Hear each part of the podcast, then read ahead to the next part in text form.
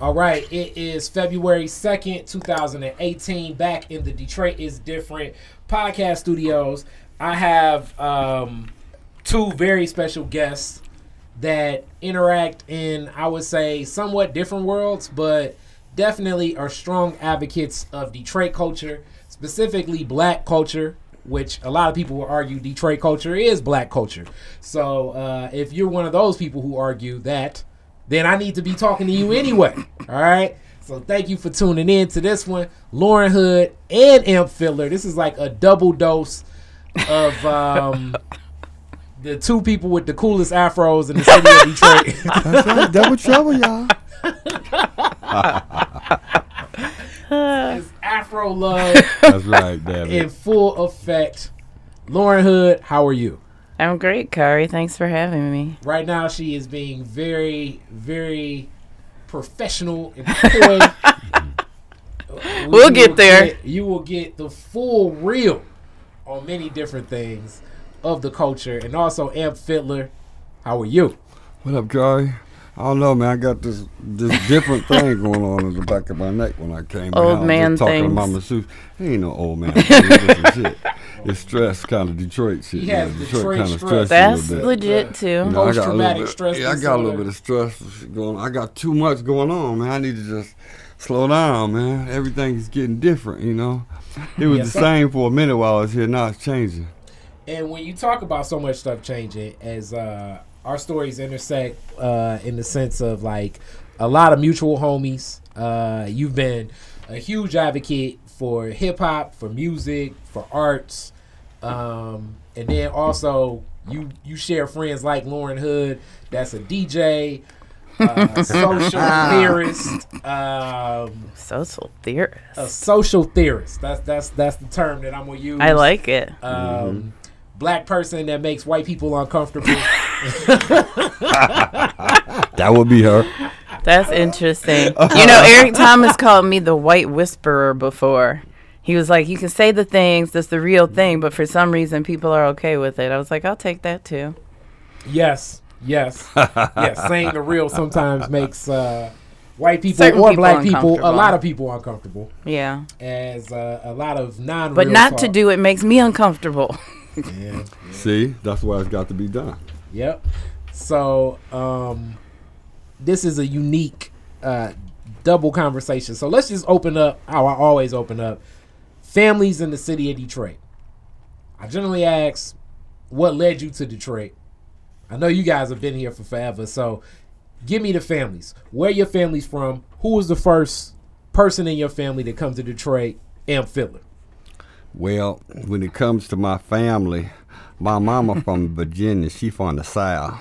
Mm. And my daddy met her from the South, in the South, while he was from the she he was from the island. He come from Trinidad. So he come from Trinidad. He meet his grandfather, bring him here to work at hmm. Uniroyal. Then before he come to Uniroyal, he go in the service hmm. to meet my mother in Virginia. Virginia. That's sure enough. Uh, one of the one of the Commonwealths uh, to start the That's right. great Americas, but uh, That's right. definitely a lot of backwardsness going on when it comes to progressiveness for our people. No, sh from the beginning, from years ago. Oh yeah, yeah. It, it started out like, oh my God. Unless you are on a stage being sold, Oh, man. I don't know if we want lot, you in this. A lot of lynchings going on in Virginia, bro. oh, oh, oh. I mean, But we was there first before they came anyway, so Oh, what man, the they just got mad when they got here and found us here. Mm-hmm. but anyway, that's where my family's from, and I, I've been here for a while. I've been I lived in New York. I've been, lived in uh, California, but I always come back to the D. So, so the question that uh, I was even in a conversation the other day, you are one of the people that I know has traveled the world a couple times over. Yeah, that's true. Extremely talented in music and just know so many people.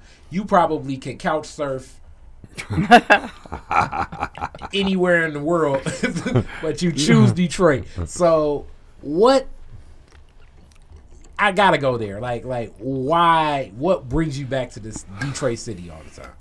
I mean, what what always has brought me back is just home. You know, people here are are down, down to earth, and um, it's always comfortable to live here, whereas living in California and LA is uncomfortable financially.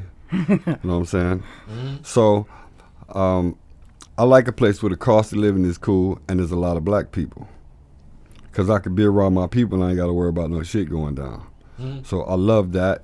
It's just the history of Detroit, and and you know if you're gonna be from Detroit and you're from Detroit, you should stand for something. So I'm gonna stand from being from Detroit, and I've always believed in um, just making a difference so that people know people from Detroit have their own thing. You know, we have to represent Detroit in the world to let them know sometimes that we got some different shit. It's in Detroit. you better know it's Detroit. You can't do that if you live in California and you're from Detroit and you're starting to adapt to their ways and their conversations and all that bullshit with the way that they do things. That's cool. I love people from California, but it's different. All right. So speaking of that, moves right to the next question. Somebody else has traveled the world. Actually, fresh off of uh, ending 2017, being like maybe like the only black person in like a, a 200 mile radius. That might be true. Lauren Hood, your family, what led them to the city of Detroit? Here's what I know, and I can't believe I only asked my mom about this like in the past few months. I was in a conversation with some people I used to work with, and they knew all about their lineage for like generations and generations back, and they were talking about how they arrived here, and I was like, you know what? I don't even know. So I only asked my mom recently about this, but apparently, so her people are from Chicago via Arkansas, my mom's mom, and then my dad's people are from Indiana. So mm. they actually stopped in Plymouth before coming to Detroit. Ann Arbor first, and then Plymouth. I recently rode by my dad's old house that he lived in in Plymouth. is still there. Hmm. Um, and they were the first like full black family to all graduate from Plymouth High, so it was a thing. man. but they was all light skinned, so you couldn't tell unless you know we come in those shades. You might not know, but back then everybody knew. But that hair Um, kind of gave them away. The hair gave him away, but not all the siblings had the hair. My dad had okay. an afro, but his one older brother Howard has some wavy looking hair. Wow. Howard Um, was trying to get a job. oh, he was probably, Uncle Bud. probably getting a job. yes. So they stopped in Ann Arbor, then came here. My mom told me that her dad actually came here to work in the foundry. So one of those famous stories that you hear about people coming here To work in the for work, factory. work in the Like my- factory. Like, yeah. Mm-hmm. Like my grandfather did, yeah, and my father too. I that's hate that he those got were that the damn jobs that we could do. That That's job all they let us do in the factory. dad up. That job messed my dad up. I bet. do you cuss on here? Am I out of, uh, should I keep it clean? oh man, yes. No, we get real. You can, you Okay, can. This all is right. I just different. wanna make You sure. can- You, you can use whatever language you shit. so Be chooses like, hey, damn, damn, he showed us cuss a lot. because I I was, mean, I was mad about that shit when my dad got that. You know, when I found out really about my dad um, living, working at Uniroyal, the fact that all of that that dye that he was using, he was working mm-hmm. in the dye department for the tires. All that shit was all in his skin, and uh, that's mm-hmm. really what killed him. Yeah, I mean, when you think about That's where they kept us. yeah, yeah, it, we definitely did not have uh, the the choice pickings of Factory The jobs. work. Factory work, yeah, and they didn't care. You know, they they didn't supply people. I mean, if you're gonna be dealing with dye, black dye that goes into the tire, then you might as well just have on a full suit with a mask. Well, today everything. you would. Back then, Yeah. no, but OSHA today you would. OSHA was not cracking back in the day. No, and I always wondered why when my dad wore the hat, he took the hat off, you could see the dark over his face, but where where the hat was, you could see the line. Tripped me out when I was a kid. I didn't understand why is he so dark in the face, but he got that line above that where he wore his hat. Hmm. Damn, Sick. damn. So It was so serious. when we talk about this, that that's what brought your families here. What neighborhoods? As I, I know a little bit about more about Amp's story and a little bit about your story, Lauren, but I'm still asking for the guests. What neighborhoods? Well, this is interesting too. So I used to spend a lot of time at my mom's mom's house on Clairmount. And only recently did I say, "Hey, how close do you know was the uprising to where grandma lives?" She was like, "Oh, it was right there on the corner." I'm like, "How have we never had this conversation?" this was last year at the 50th anniversary. Right. I'm like, "What was grandma's address on Clairmount?" She told it to me. I drove by. I was like, "Oh, yeah, it's right here by Clairmount and 12th Street." Mm-hmm. So that's Indeed. where my mom's parents lived, and my dad's parents live right around the block on Atkinson. I'm like, mm. how have we not talked about this for all the years? But I just found, I just made this realization last year that that's where they they moved to. Is the house there? My grandmother's house is still there. It's like I can't remember the address right now. I think it's like 1996 or something, four digits, but like right off of 12th Street. Um, the Atkinson house isn't there anymore, but my grandmother's house on Clairmount is. as that's like uh, sort of like it's it's the other side of Davidson, but still like an extension of my neighborhood.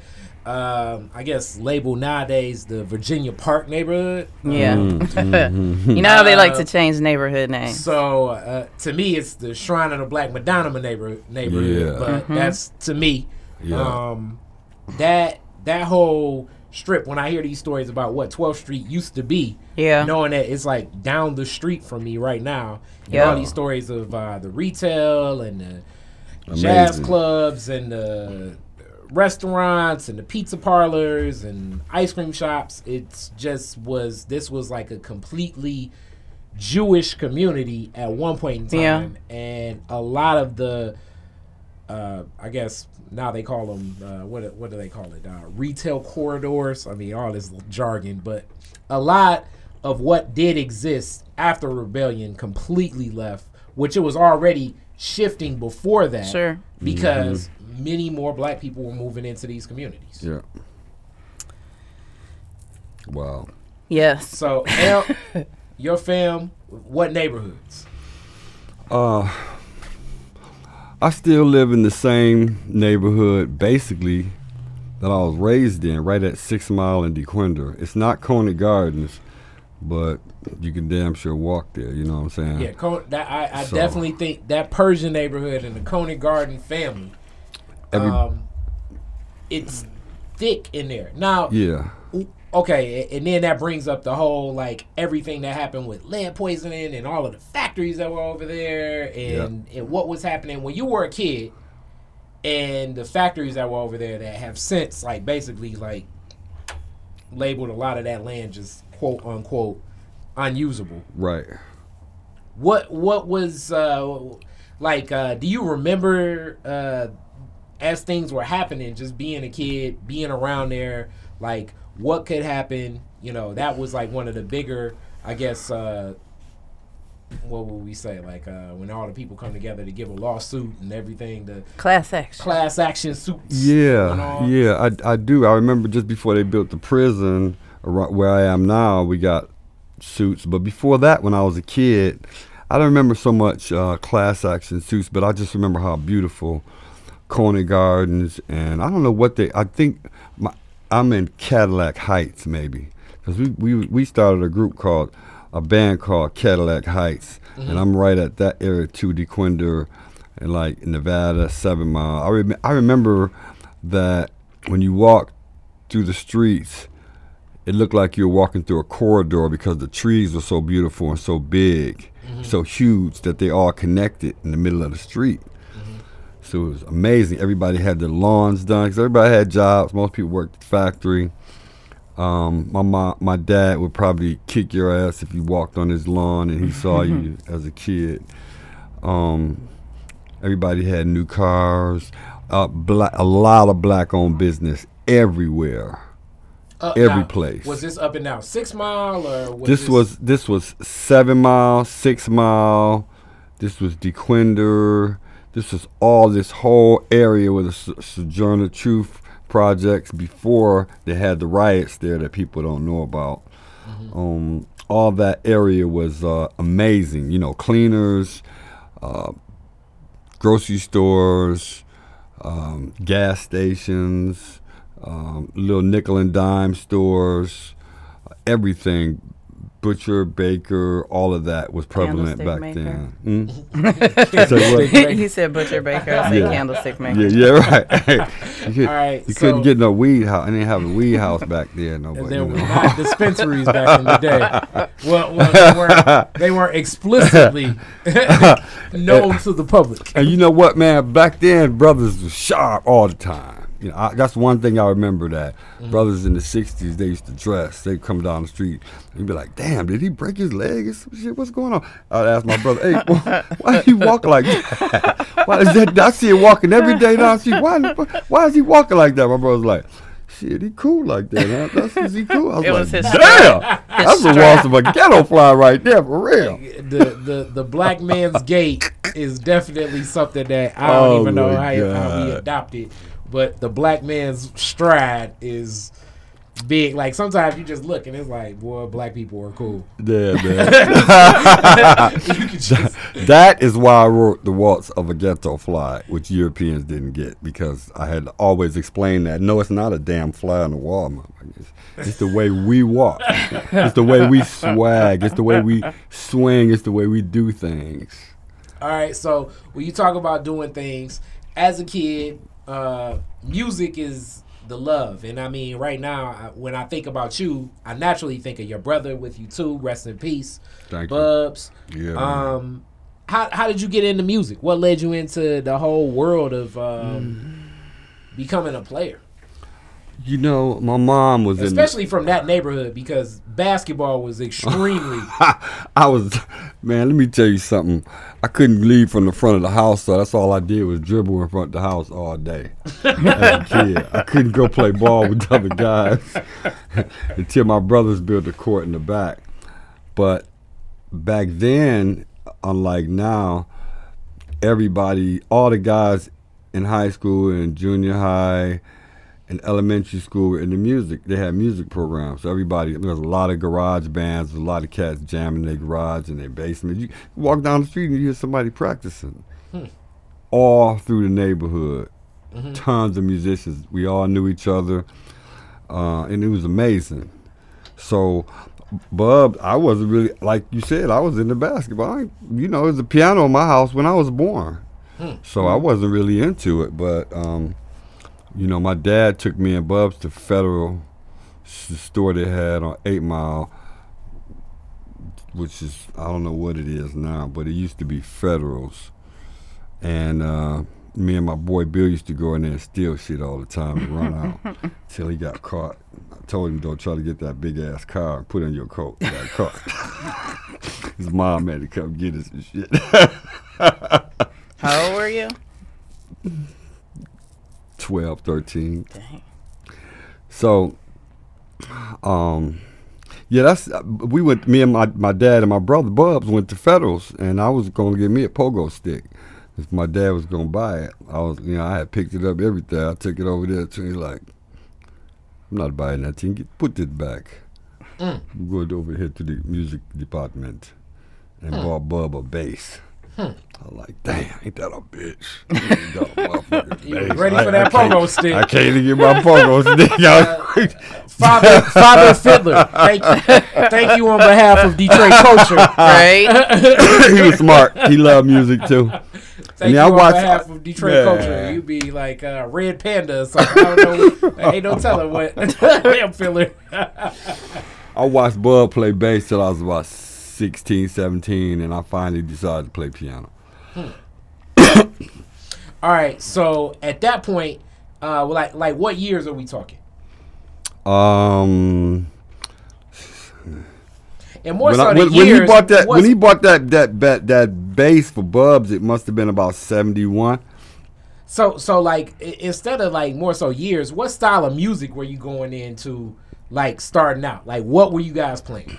Fusion, we loved fusion and funk, jazz, uh, hip hop. You know, like back then, um, all the all the jazz was different. It was it was funky jazz. You know what I'm saying? It was like all the Roy Ayers and all the Like all the Ronnie cool Laws shit, all the the- Mm-hmm. Ronnie Laws, right? All of the um, That Sun. Ra that like you listen to and be like, yeah. what is this guy doing? Yeah, all the all that kind of stuff. Um, so my brother had a, a big, huge record collection, so that's all we did was just play music all day. Just once uh, once I started playing, we just practiced every day, just all day, just jamming. So it's more one of those things like looking up to your brother, kind of seeing how he vibes, and then kind of vibing out with your family. Yeah, cause he got good fast. You know, he got he had that whole James Jamerson style down, and uh, there's a lot of musicians. They used to always come over. His buddy uh, was playing guitar, that, so they used to jam together and play Hendrix stuff. You know, 'cause my sister was really a hippie, so she played all of, all of the the real obscure blues and uh, rock and roll. You know, the, uh, Moody Blues to Buddy Miles to BB King to uh, Muddy Water, all of that stuff. Jimi Hendrix, she had all the cream, all of that real funky shit, you know. And then my other brother was into jazz, so he's in the straight ahead jazz. I was hearing, hearing that all the time. My oldest sister was in the Motown. Hmm. My dad, of course, you listen, you hearing calypso. Yeah, Mom- because of the trip. yeah, my mom, she liked classical music. Hmm. So I Well, heard you it. had all the bases covered. Yeah. All right, so first show. I gotta always ask that. what What was the first show you played? By myself solo or period? Period. Oh my God.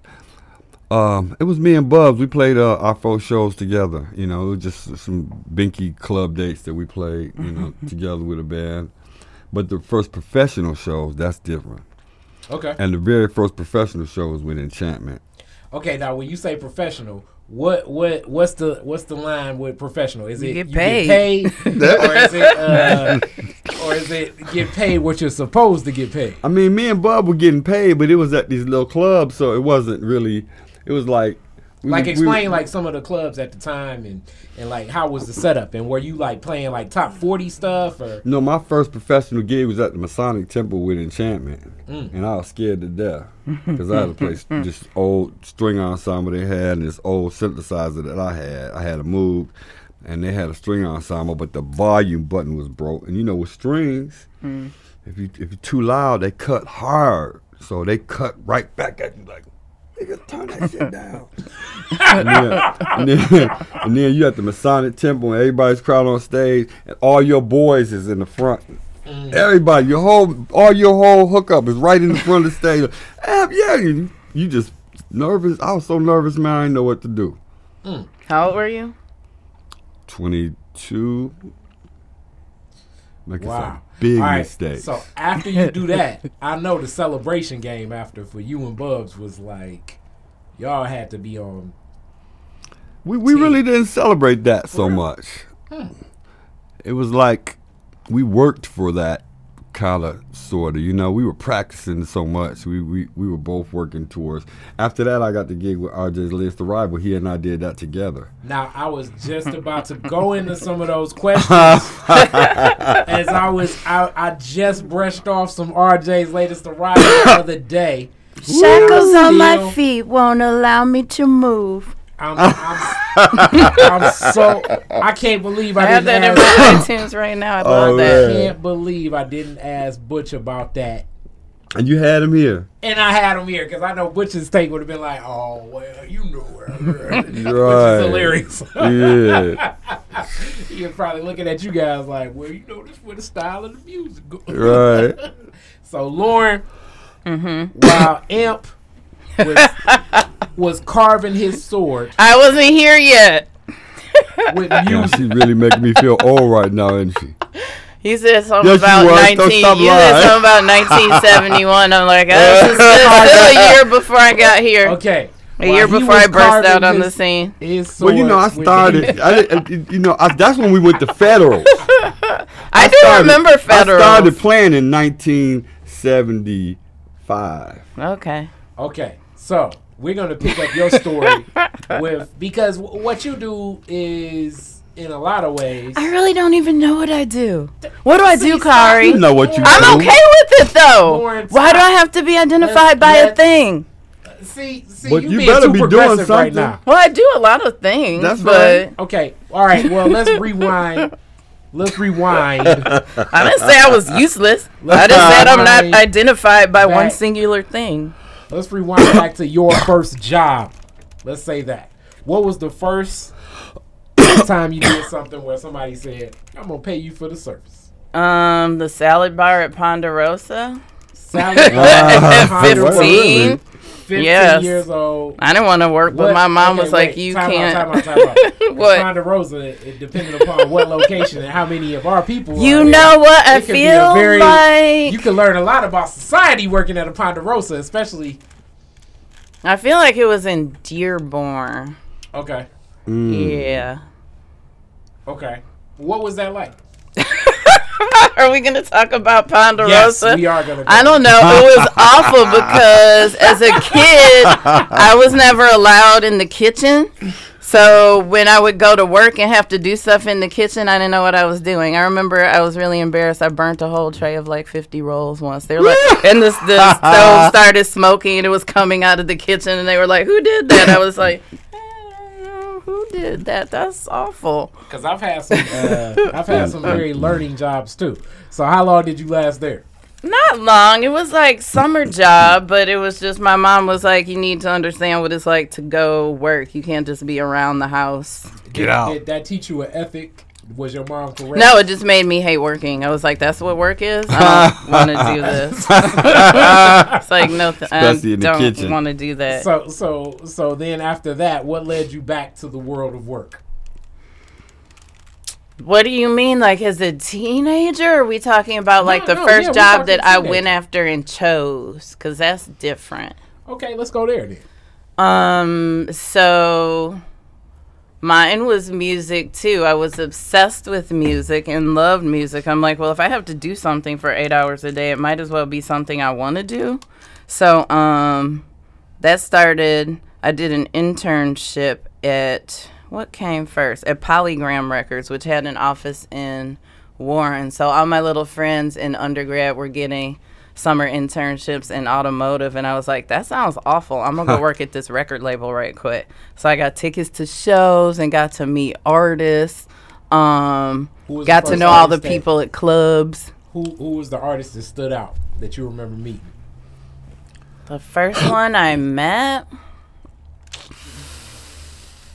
It just gotta be who stood out. So were you in promotions then, right? I was. I used to make flyers and wrap them around cassingles, if you can remember cassingles. And then I would have to lug a bag of like 500 A casingles cassette single. to St. Andrews Hall and stand outside and pass them out.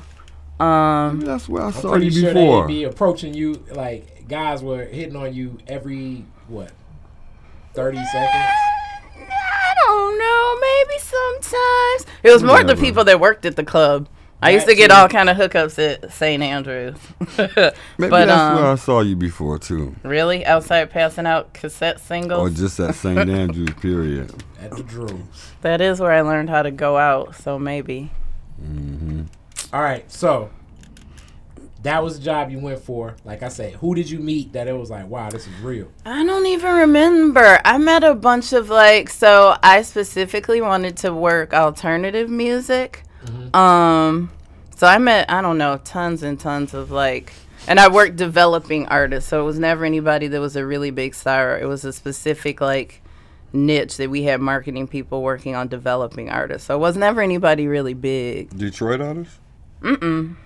Like See? national Okay. artists. Artists Sweet. always. It was wanna- Polygram Records. It was like Oh yeah, that makes sense. I was signed. to who them were we time. working that year? So like Tony, Tony, Tony. Nope.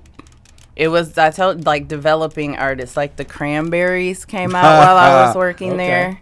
Um, the lead singer of which just died. That was sad. Yeah. Um, like Bush was a big artist that we had to Mm, work okay. on. Soundgarden. Yeah, I was gonna Oh, say sweet. Soundgarden. Um, Okay. was who I was gonna ask Soundgarden. about. Yes, that's- I cool. spelled the name of their album wrong on a flyer, and I was really embarrassed. They had this album called Badmotorfinger, and I Mm, called it mm, Bad mm. Mother Finger. Mm, you put that on the flyer. Five hundred of They them. wore your ass Five out, hundred didn't of them. Who printed this? it's like, oops. That's worse than burning the rolls, girl.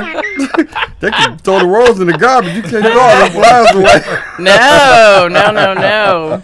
All right. Damn. So, so at that, with those connections, yeah, you had an internship that you liked. Mm-hmm.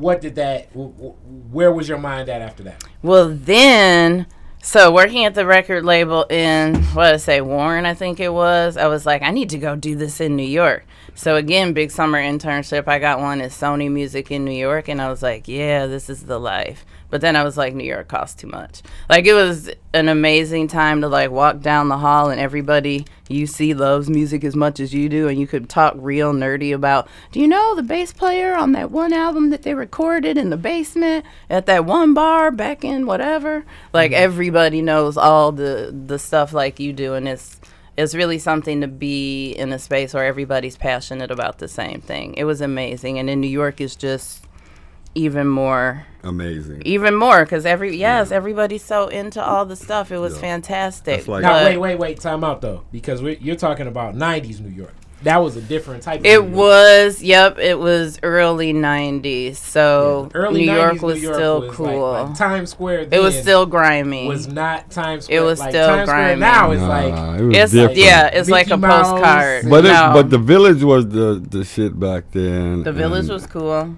and Soho was cool back then too. Mhm. I remember that. mm-hmm I remember that. That was sweet. and I- you were Yeah. you all were actually in New York. Probably Same. around were the you in same new york time. in the 90s Same. I was time. definitely in New York in the '90s. I was Oh, recording uh. Mr. Fiddler in New York in the Okay. '90s. And, and i lived there the summer of 94 I I love. There was two places that I loved to live, but I didn't want to stay. Was California and New York. yeah Okay, i couldn't afford the talk- lifestyle i, I want still in love New York. California. i love new and york I still but love New York. we got to talk a little bit about as we go New York. Uh, a mutual friend, and mutual is uh, it's like ah, love him to death. Kier, when we talk about New Still York, in New York. Is he? Isn't he still in New York? still in New York, He is grinding, huh? grinding, grinding, grinding.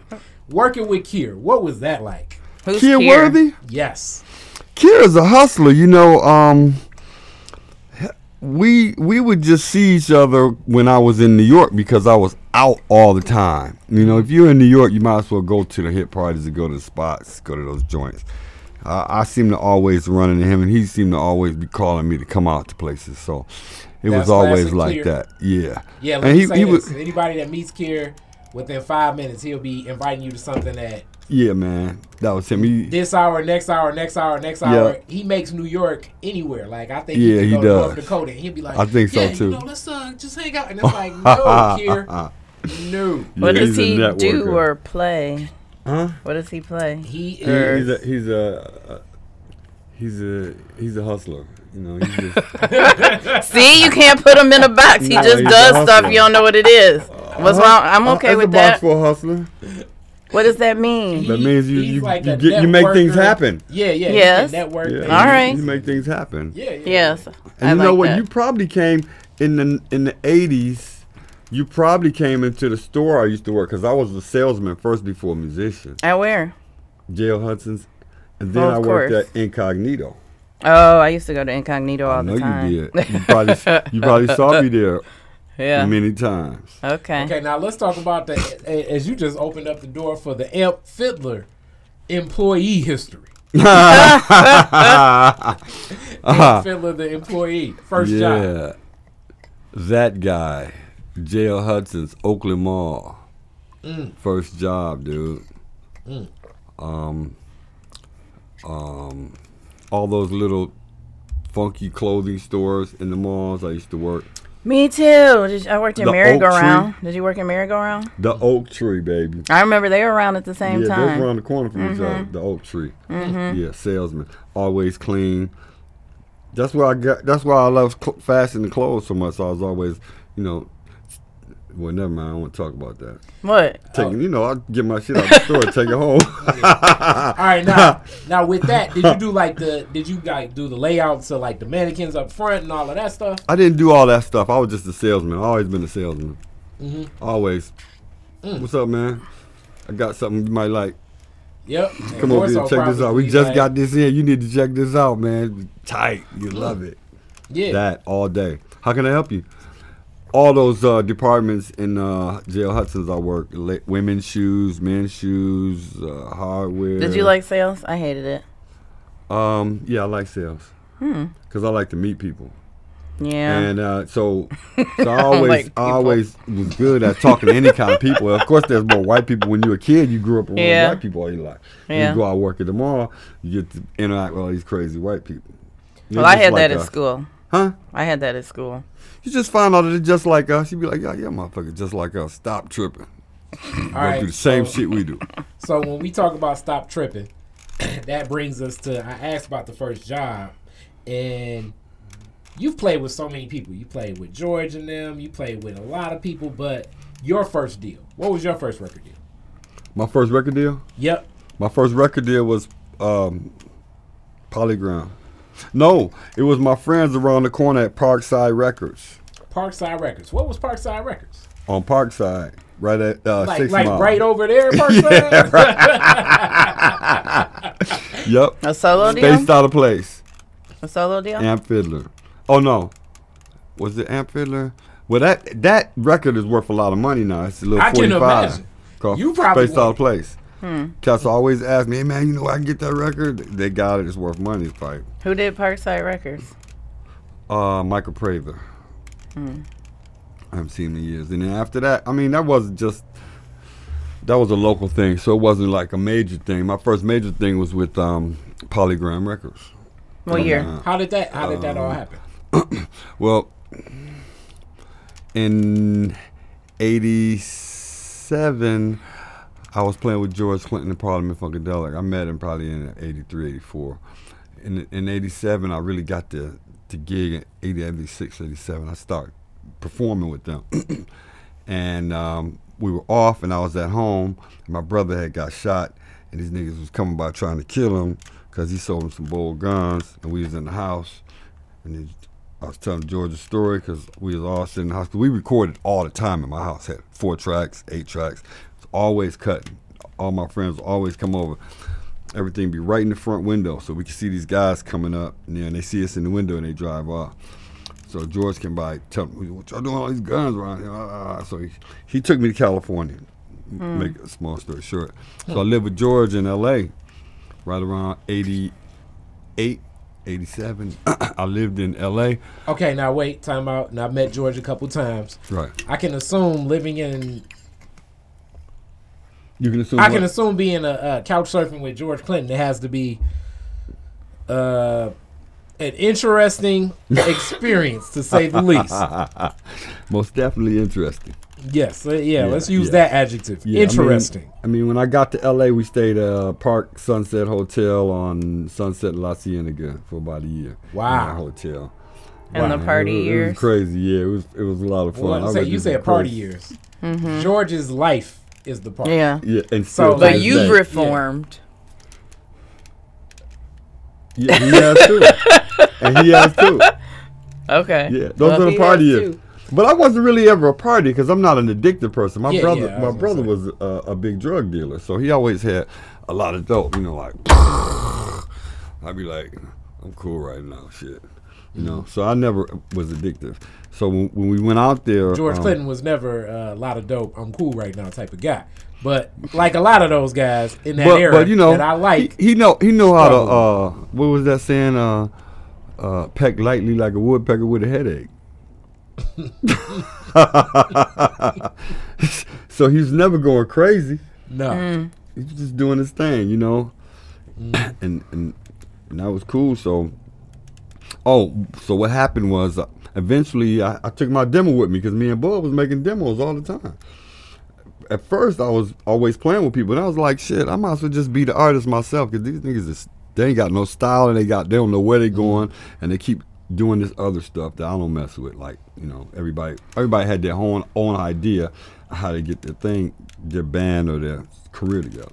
Mm-hmm. Mine was save my money, buy the equipment, make the demos at home, take the cassettes to somebody big and get signed. So back then, I had the Mr. Fiddler. I had all these pictures of us as 40 style. It real funky, like it was funk meets the 40s. You know, Cab Calloway, uh, Louis Armstrong, kind of uh, that whole 30s and 40s era of style of dress and music. um, Cab Calloway, that whole thing mixed with funk. So when I told that story to Ed Eckstine, his I told him I said I've been a big fan of your dad, Billy Eckstine, for years because Wow. as a vocalist, you know, mm-hmm. I understand that era and that music. So I'm kind of mixing his music with, With today's today. music. So he said, "Well, how much you need?" I said, "Shit, twenty thousand. He was like, I, "I'll give you 10 So mm-hmm. I took ten. It's like, damn, should I ask for 30? Should ask for thirty. should ask for thirty. But at that time, that was Yeah, about I know. normal. I- I but I should have Yeah, asked for thirty. yeah. I might have got fifteen. I thought about that. you right. So he said, "So, um, you want us to, you know, help you book the studio?" I was like, "Nope, I'm not booking any studios. I'm take this money to buy equipment." Came home, bought all new equipment, and made the demo at home. And that's when I met Dilla and all those kids because I had all that new equipment, new brand new MPC 60 and all that shit. And um, then uh, he said, "I don't like the songs. I mean, I like them, but it's not commercially now. So you need because he had signed. He also had Tony! Toni! Toné!, Polygram. Mm-hmm. He said, "I need you to make me a Hey Little Walter." I was like, "I can't do that." My wait, wait, dumb time out, ass- time out, Hey, time my out. Little dumb ass said I can't do that. I should have did that shit. Then all I had to do was think of Wait, some. wait, I'm happy that it's not a, a, a, a, I was a young. video with uh, M. Fiddler and Sinbad running around. That exists right Because we would have led the interview Hey with that question. I, I loved them. They were my boys, Uh-huh. but I didn't want to be. I didn't want him to sign me and have two bands that are on the same shit. Mm-hmm. I was like, that don't make no sense. You already got one of those. Just let me do my shit, and let me make it more commercial for you. And he's like, ah, never mind. Okay, well, thanks for the money. Wow. So I took Yeah. it. I took it over to Elektra, and they signed me wow. like that. Okay, so Elektra signed you. What was that whole process like? Did you get an attorney? Uh, who was All your agent? Who was your manager? Like, you know, as a lot of people talk about, you know, w- wanting to do different things in music, and you've touched so much. I always see it from an independent lens myself, because when I had like an opportunity for something like that, I was like, damn, I don't even have the team to do it. right. You know what I'm saying? But um, what was that like? Like, did That was- what what was already in order that you had, and how did you go about trusting the manager, the agent, the lawyers, the the publicists, Man, the uh, like all these new people that join the process of getting the music out here? Because I tell a lot of young artists, I'm like, you know, the music sometimes is interchangeable. You know, because the machine exists kind of without you.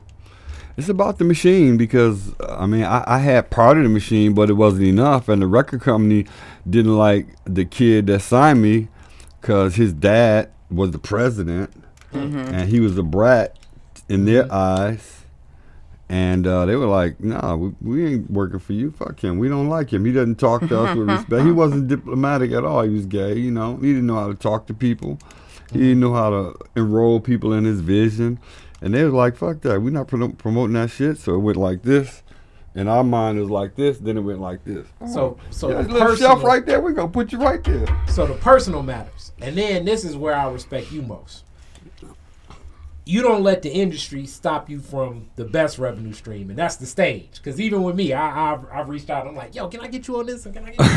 yo, this the rate. This is what I do. I got right. you. I got mad love for you, but this is what. And it's like, amp, I respect it. Thank you so much. So how did you pound the pavement of working that road as God knows what was happening with the record industry? I, I just had to get my head together, you know, because I learned that it takes a failure sometimes to win, and everything happens in divine order. So when they when they let me go and that record didn't happen, I was kind of bummed about it. But I went back on the road with George, and I thought, damn, if he let me open up the show, I could probably win a little bit. But he said no. All the member, all the all the players in the band was on the record, but that nigga said nah. I was like, okay, I get it. That's cool too. It's his choice to say no. I'm good with that. Mm-hmm. So later, I said, well, how about I sell the merchandise? I started selling the merchandise. So I was learning the business as I was going. Mm-hmm. I was learning that you have to be persistent. Sometimes you're gonna fail, but if you are in the right mindset, you can still win. And eventually, after I, I left the band because I wanted to be more independent, I met these people in London and I signed a new deal for a single, and we just started working, and that's where Waltz of a Ghetto Fly came from. Hmm. So, and, and it's interesting because a Waltz of a Ghetto Fly and the songs on the record still have elements of Mr. Fiddler. Mm-hmm. So I'm still doing what I love to do. It just took too damn long. okay, so what you love to do, and this is the, and then I have more questions for you, Lauren. And, and like, I kinda in hope the same so. Vein. no, I'm gonna even go to the bathroom and let you talk in a minute. Just, just go, go have some water No. or something. You know what I'm saying? so so, but with this, so much of your career walking line step with you. You've had some of the biggest personal tragedies that a person can look at, but your brother.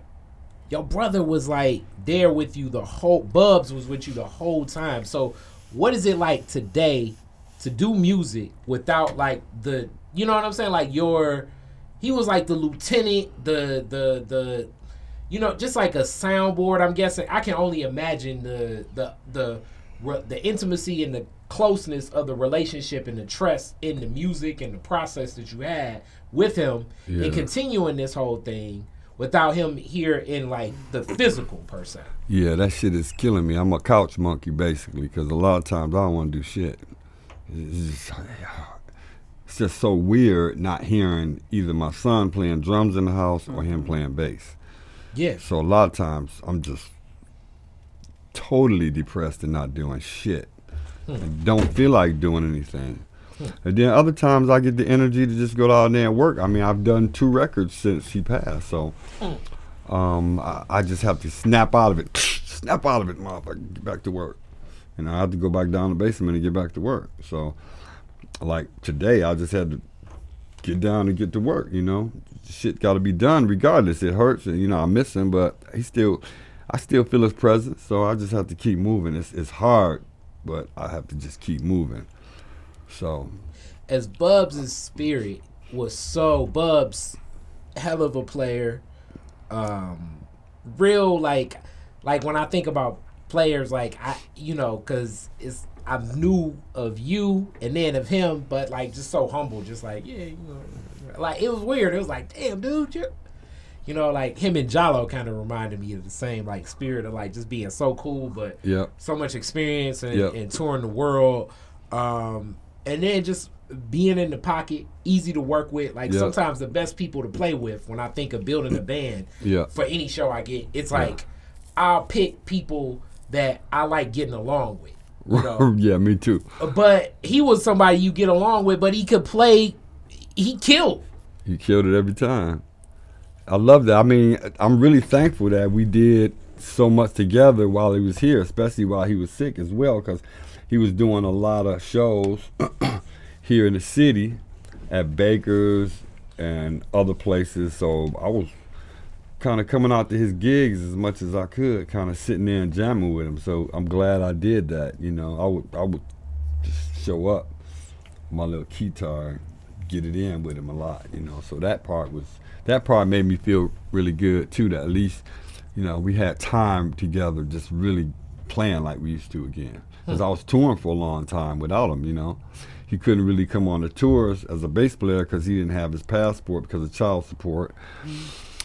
And um, it was cool when I was home for a long time for us to just hook up and you know he had more gigs than me locally, so I just come out and just hit. You know, that was dope. All right, so now when we think about that, and like this is the the flip or the transition over to Miss Hood, who's had the luxury. Let's hear your of segue. Kicking back What's your segue? my segue, my, me working my whole uh, Ted Koppel segue. so my segue is his journey, traveling the world, touching different things, learning more about processing systems, and then staying down that path. Music was where you started. Now you've interacted with so many different people advocating primarily for black people and people with less opportunities to get more opportunities. Um, how did you get into this style of work from the love of just music to being a voice for people that are not in the room? Let's think about that. Um, so record labels was where I was at mid '90s to maybe 2000. The actually the record label that I worked at, Polygram, had a merger with Universal, and I knew there was a chance I was gonna come out of that room without a job. So I told myself I had always wanted to go to Chicago. And I told myself, okay, if I come out of this room, we all had these meetings scheduled, staggered meetings, like everybody has this one on one with the supervisors. And some people came out with jobs and some people came out with a severance check. So I was like, all right, if I come out with one of those checks, I'm moving to Chicago. Um, so I came out with one of those checks and I moved to Chicago. but um, there weren't around that time like label satellite offices of record labels had started to close. So there were a lot of us who had just been doing that for at least a decade, but like couldn't find um, work anywhere else unless you went to a New York or LA. There were no more record label jobs, and I didn't want to do that.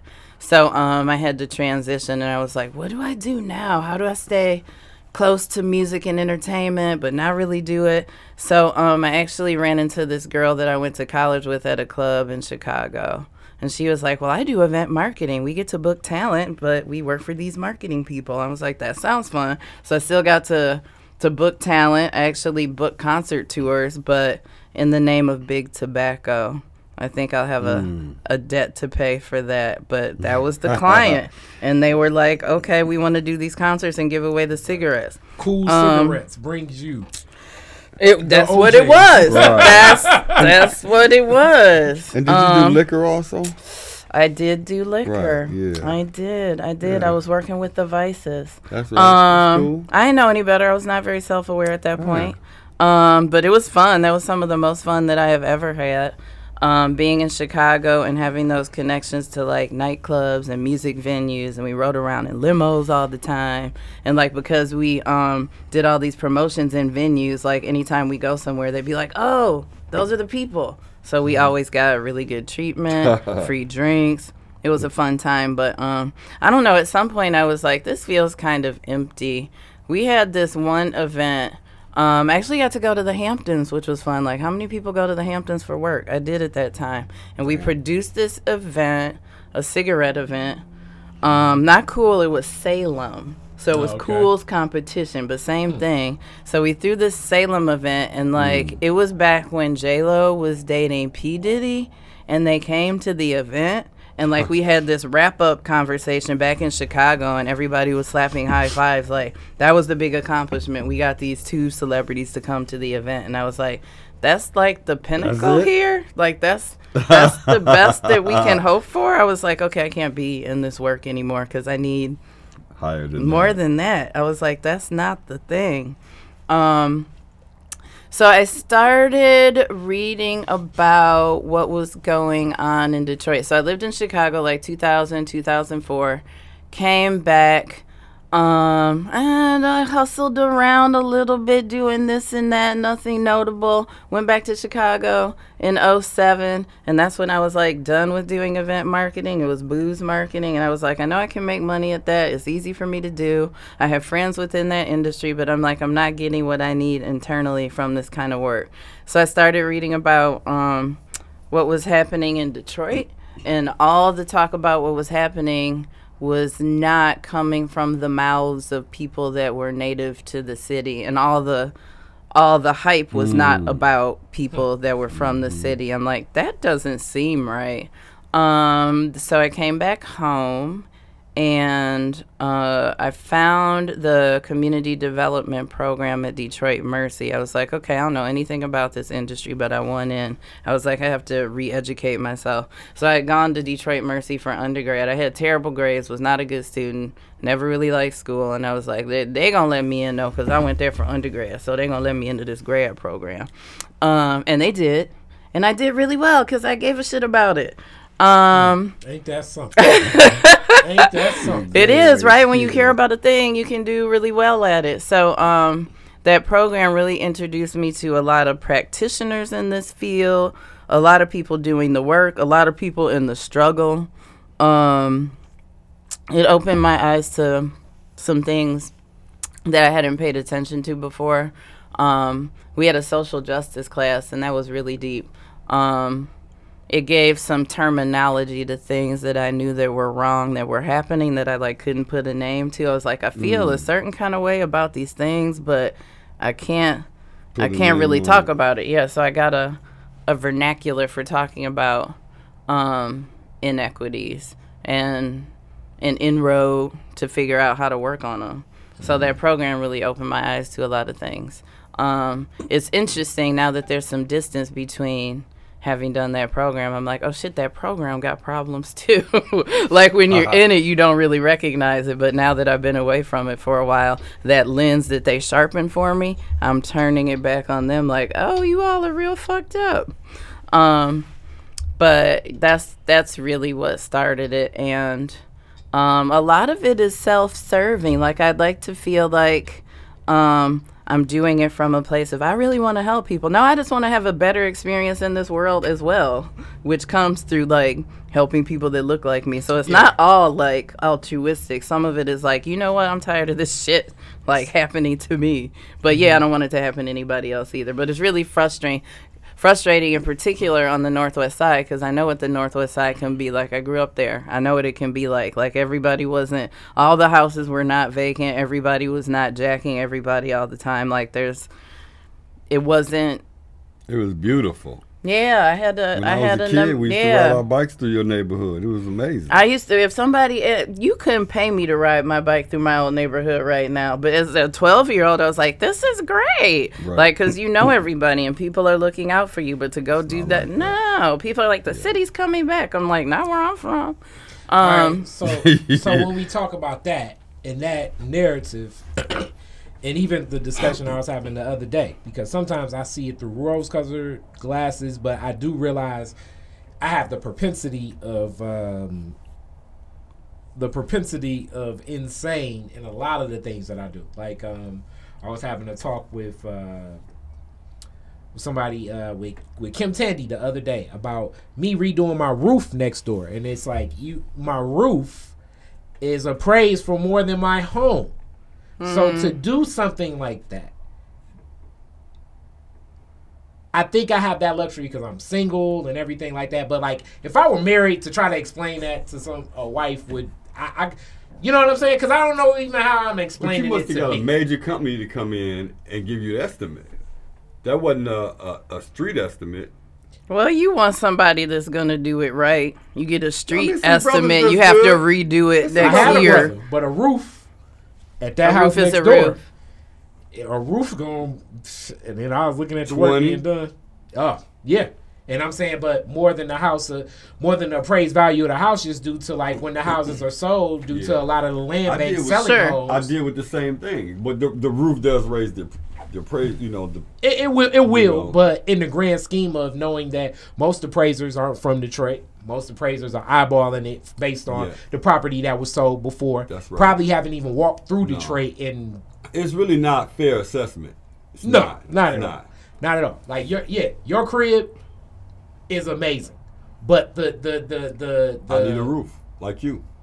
Hmm. the layout of it for for what you would get for it is going to be based on the the the the house that the county sold across the street. Most for, definitely, and all the houses surrounding it, Yeah, and a whole block basically, and that's that's just not fair either. Well, on the front end, though, doesn't a low appraisal help because you can keep your property taxes low? That does for sure. I think it's but like at the same time, if you ever want to sell, Yeah. and you spend a lot of money, you know, you end up losing. Yeah. I mean, I mean, My the- the parents system sold their house in 2013 for like $5,000 more than they paid for it in 1969. and that right there is a classic. And they put example. tens of thousands of dollars in it. They bought it. I recently looked more. at the records because their names are still on the owner's records, even though they sold it in 13. They bought it in 69 for 18500 and then in 13 they sold it for 25000 And that's ridiculous for that neighborhood. Yeah. 20 years ago, they would have got 80 for that house. I know. Yeah, Had But- they known, then Yeah. they could have really got out swell. They don't want to. They're like, we own this house. Why? Why do we want to pay rent somewhere Which- else? Why do we want a new mortgage? They're like, we own this. Why would we leave? so so like being that as a person with family members there which led to like as you talked about like uh the break-in that happened at your parents house that they never expected Yep. Same You know, shit. A home invasion. They stayed through cars being stolen. They stayed through the cinder block, through the living room window, which might have been directed at me. I'm still trying to figure that out.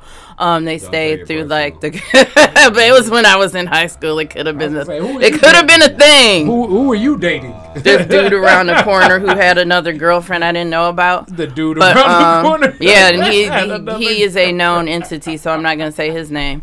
But dude um, around the corner but yeah, they stayed through like the cars being broken into, um, just stuff being stolen in the garage. Um, yeah, and then it just got closer and closer. Like the the dude around the block got shot, and then somebody got broken into. It just kept getting, you know, it's always like, oh, that's that's the next street over. That's that's That- over. That's no- over no there. He ain't coming over here. Yeah, and then it just got Damn, closer broke my window on my and car last night. closer. Oh yeah, that happened. I used I was riding around with bullet holes in my um So- my old Chevrolet, and people be like, "Oh, you got those stickers, the bullet hole stickers." I'm like, "No, these are legit bullet holes.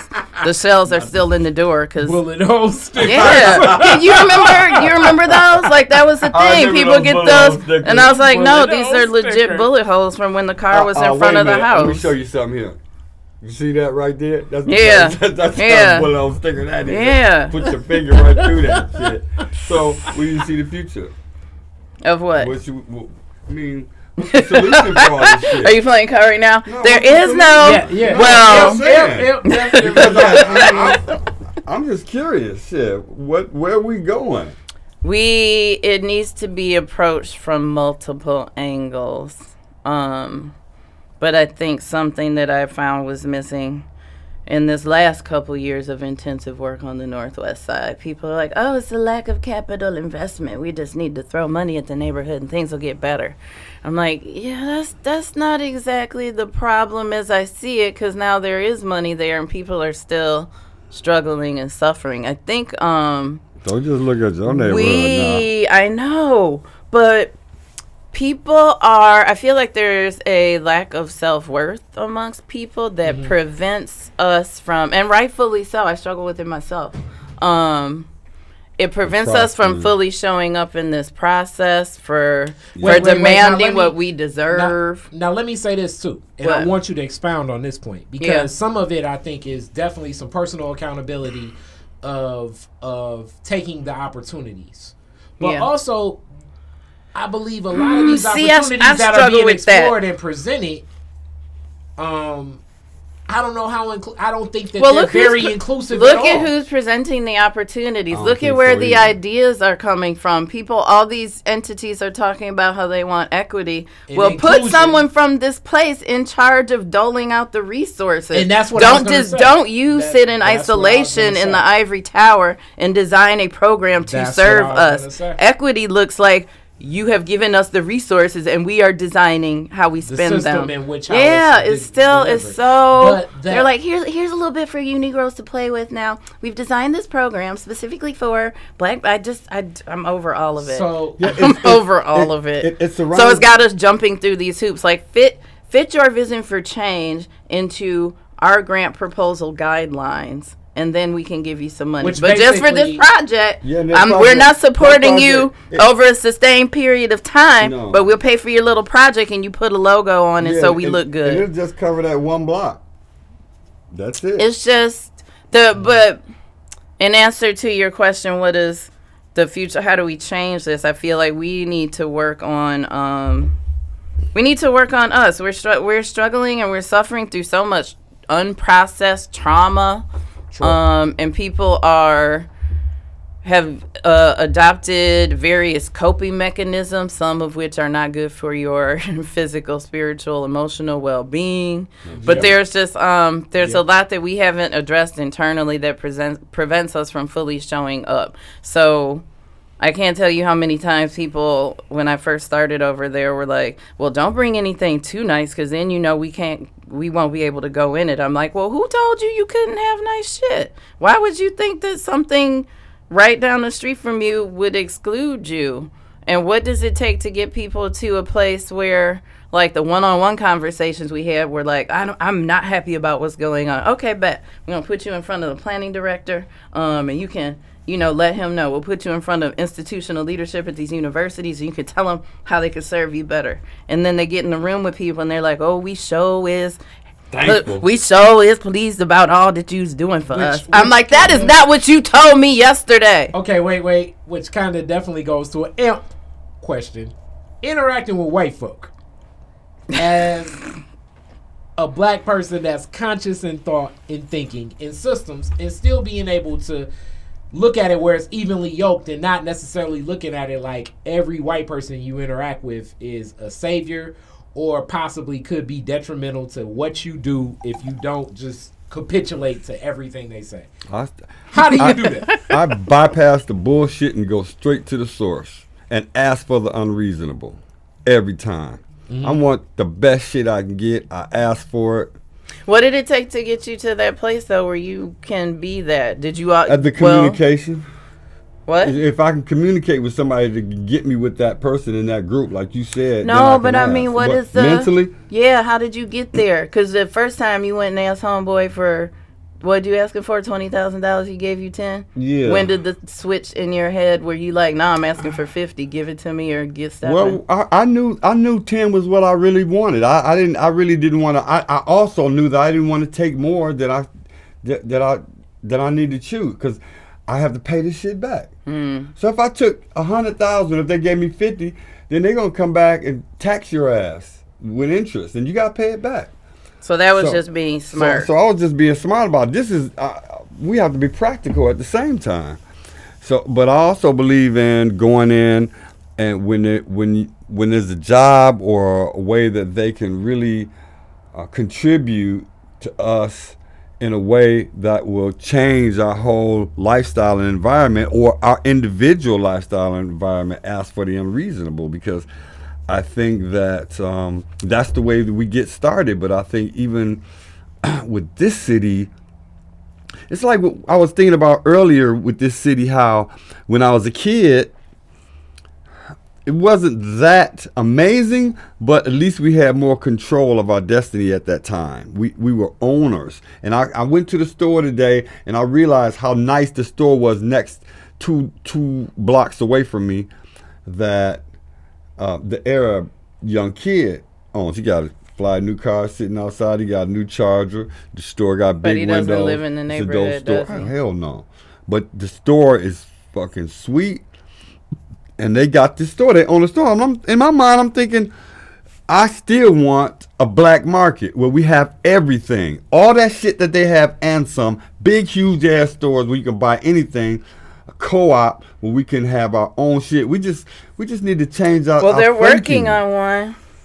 Baba Malik is about to do one on the north end. There's a co-op coming, We need but it's that just shit. one. Well, well, But we I feel that. like- we even need liquor stores. Why the hell are we giving our money to these motherfuckers every day? They black people are going there every day. They are all around us, and we all we have all we have wealth is a from the church. Come on neighborhood. into the church. You're coming to the church. Hell no, I'm coming to your church. I mean, I, I, I love God, but I'm not coming into your church because there's too many of them. It's one on every fucking block.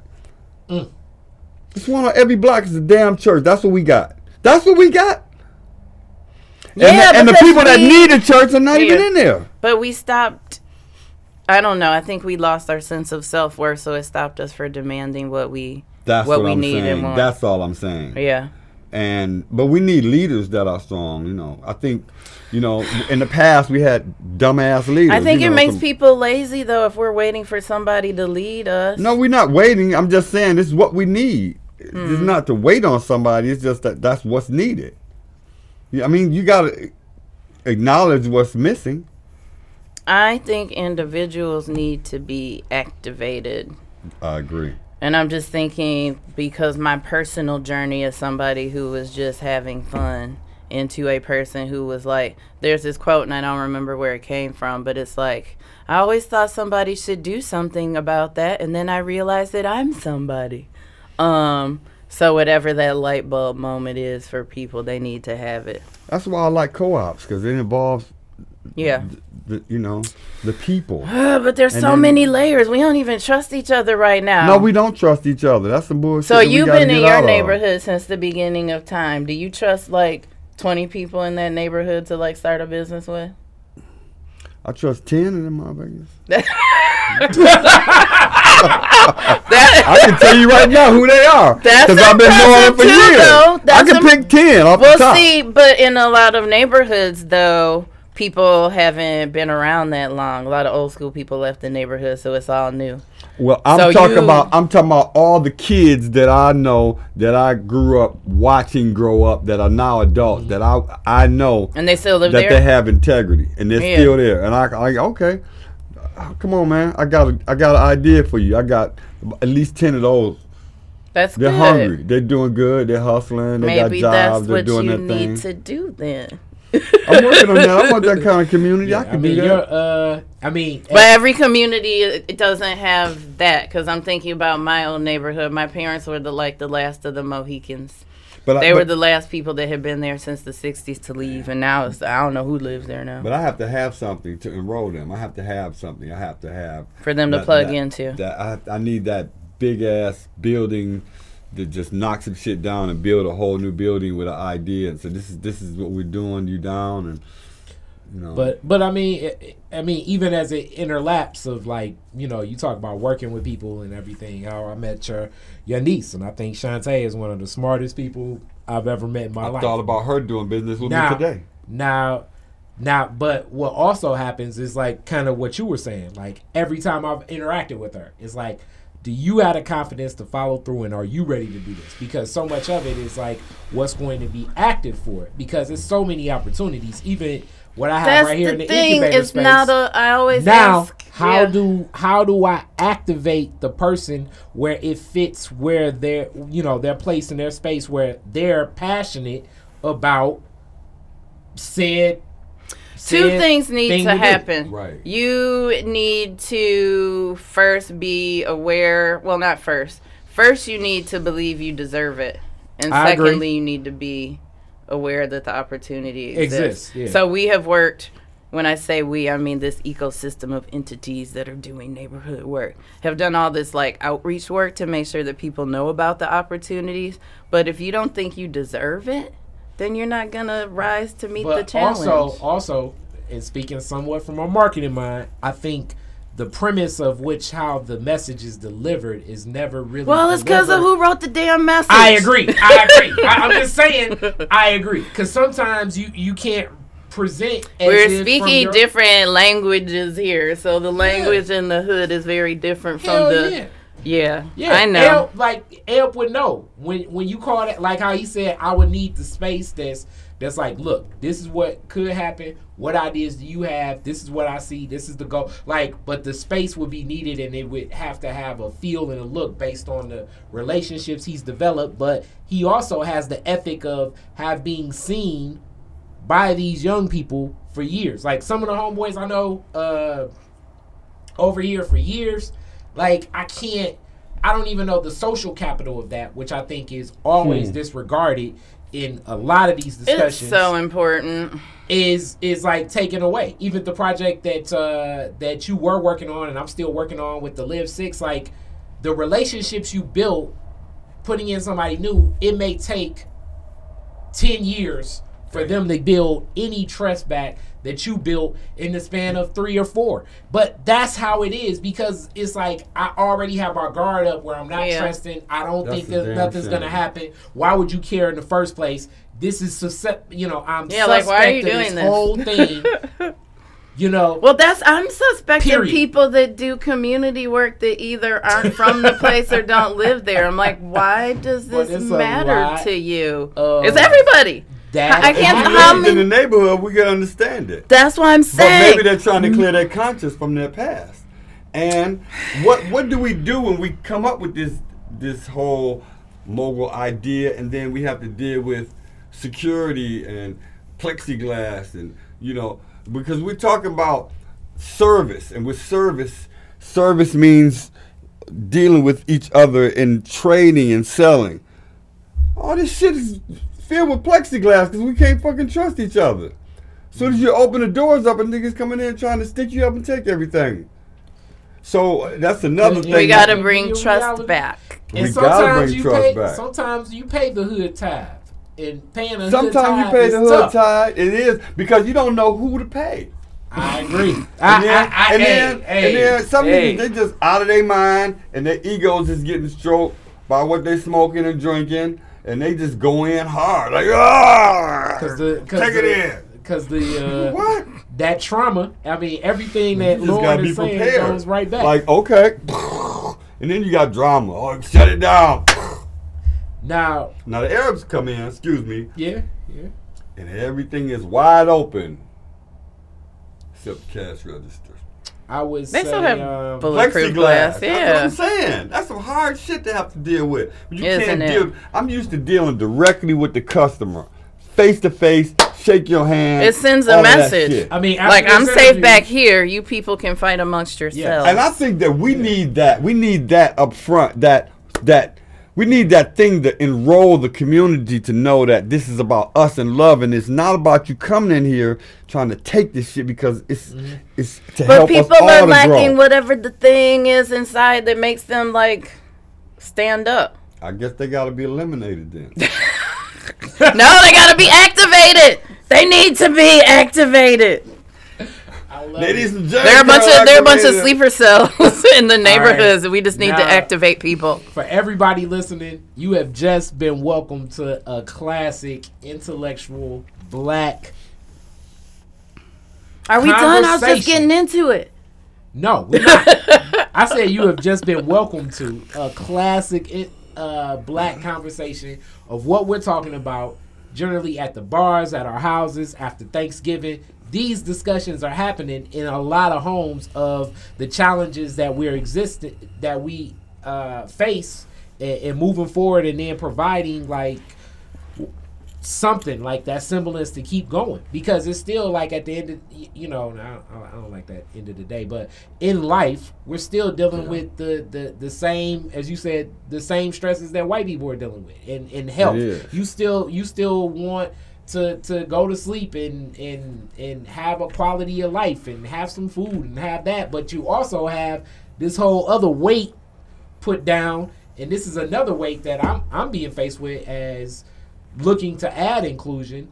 When I look to add inclusion of a person that's not been validated through those systems, that whether it's a white male or not a white male, it's still systems that validate it as if a white male uh, went through it. So that could be like degree or Sure. they're at the country club or whatever. Like all of these systems that validate a white man to succeed, I'm gonna be questioned. And I'm gonna be dragged down, as you've been that person before too. Because the minute that you say, "Hey, you know, it's this one talented black person that could do this," you're gonna deal with. It's like, hmm, but are they really qualified for that? You're gonna deal with Of course. backlash immediately. Well, that's the question. What does it take to get people to a place where they You don't don't, mind dealing need where, backlash? where we don't need the validation? Do you, which backlash? the the why did you suggest bringing this Negro into uh, getting some money? Um, no, I. Well, I don't know. I learned a long time ago, and I don't remember who told me this, but they were like, if you want to believe other people's opinions about you, if you want to believe all the good stuff people say, every time somebody passes you on the back, slaps you high five, tells you how awesome you are, then you also have to believe all the bad stuff. But really, the smart thing to do is just not pay attention to any of it. So, um, I hear those things, but I'm not. I can't be affected by it. I mean, yeah, I'm human, but you know, I'm trying to be. Because sitting at the If table, I'm self-aware, then in each moment, then I know better than to let that sway me in either direction. sitting at the table when you select that, you know, that black architecture firm, that Yeah. black marketing firm, yeah, that black, it's like, yo, no, no, no, no, no. We gonna hire, yeah, we're gonna pay Amp to open up for this celebration for Detroit, and we're gonna give them a hundred G's, hmm and it's like, but Kid Rock did it last year, and it's like, no, he better than Kid Rock. When you're that black person in that meeting saying that, yeah, you gonna deal with some some heat your way, and I and you're right. You don't have to listen. yeah. Well, that's the. Uh, here's what kills me right now is I don't think a lot of us are. Um, maybe let me say this in positions to deal with the heat. So, like you said, when you're talking about your roof, I'm single right now. So, I knew saying the things I said and behaving the way I did could probably cost me the job. But I ain't really, I ain't got no kids in private school. I don't have a mortgage. So I mm-hmm. wasn't really worried about it. I'm like, I'll find other work. But I feel like there are so many of us that really rely, like their livelihood depends on them not saying a damn thing. I got you. So it's a lot of us that are at the table that can't be fully present because they got families to take care of and they, they got other priorities. Because I'll So- say straight up, I'll, I'll say mm. straight up, Kid Rock has no has just as much right to have a restaurant in that goofy stadium as Amp Fiddler does. Why Amp Fiddler ain't got that restaurant? That would diminish his brand. Please don't put a restaurant in Little Caesars. Well, it I feel like anywhere. that's Well, now. I just That want one down the the street from. Little Caesars. yeah, let's do that. Don't. But but mm. but I get Kai's point because I think that it, it rolls right back around to what you were saying earlier that uh, people are somewhat afraid and people need to therefore mention and make people fucking uncomfortable sometimes by asking for the unreasonable. And then then my job being in de- jeopardy because I'm promoting my people as long as you promote yours. Mm-hmm. Fucking well, you damn right I'm gonna promote mine. I want my people on that stage with that same amount. yeah. What's the possibility of that? People don't Okay. do that. Okay, well, how about 75% then? because it's going to be a better show than that bullshit you want. Yeah. And why you got to have your people all the time?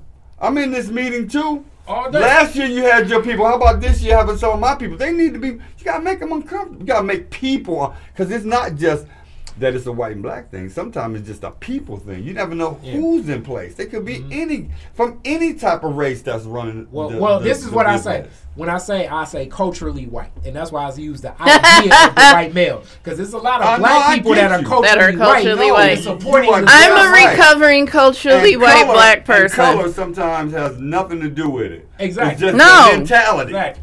Just like you are, Amp is. Or race uh, has nothing to do with it. I Sterling said, say. he was like, Amp is the most artistic hood nigga ever. And I'm like, in a lot of ways, Amp will definitely like his. It's like he has hood, just like the culture. Like like you, I can throw you in New Orleans, Chicago, Philly. All the places I love. He and he will figure out where he probably should get some chicken wings if he chooses. as, as well as as well as well as as well as Scotland. You know what I'm saying? Uh, um, and where to get your hair braided, and where to get um All that shit. European Brixton, boots. any of them places. I'm I'm like cool. I'm talking to people. It's just communication. That's that's what's missing here. I think. But it's Still. exposure too. So for somebody down the street damn from you didn't They've like have a been there. They only European been- tour. they only I to know. Hamtramck Park. If Maybe. that.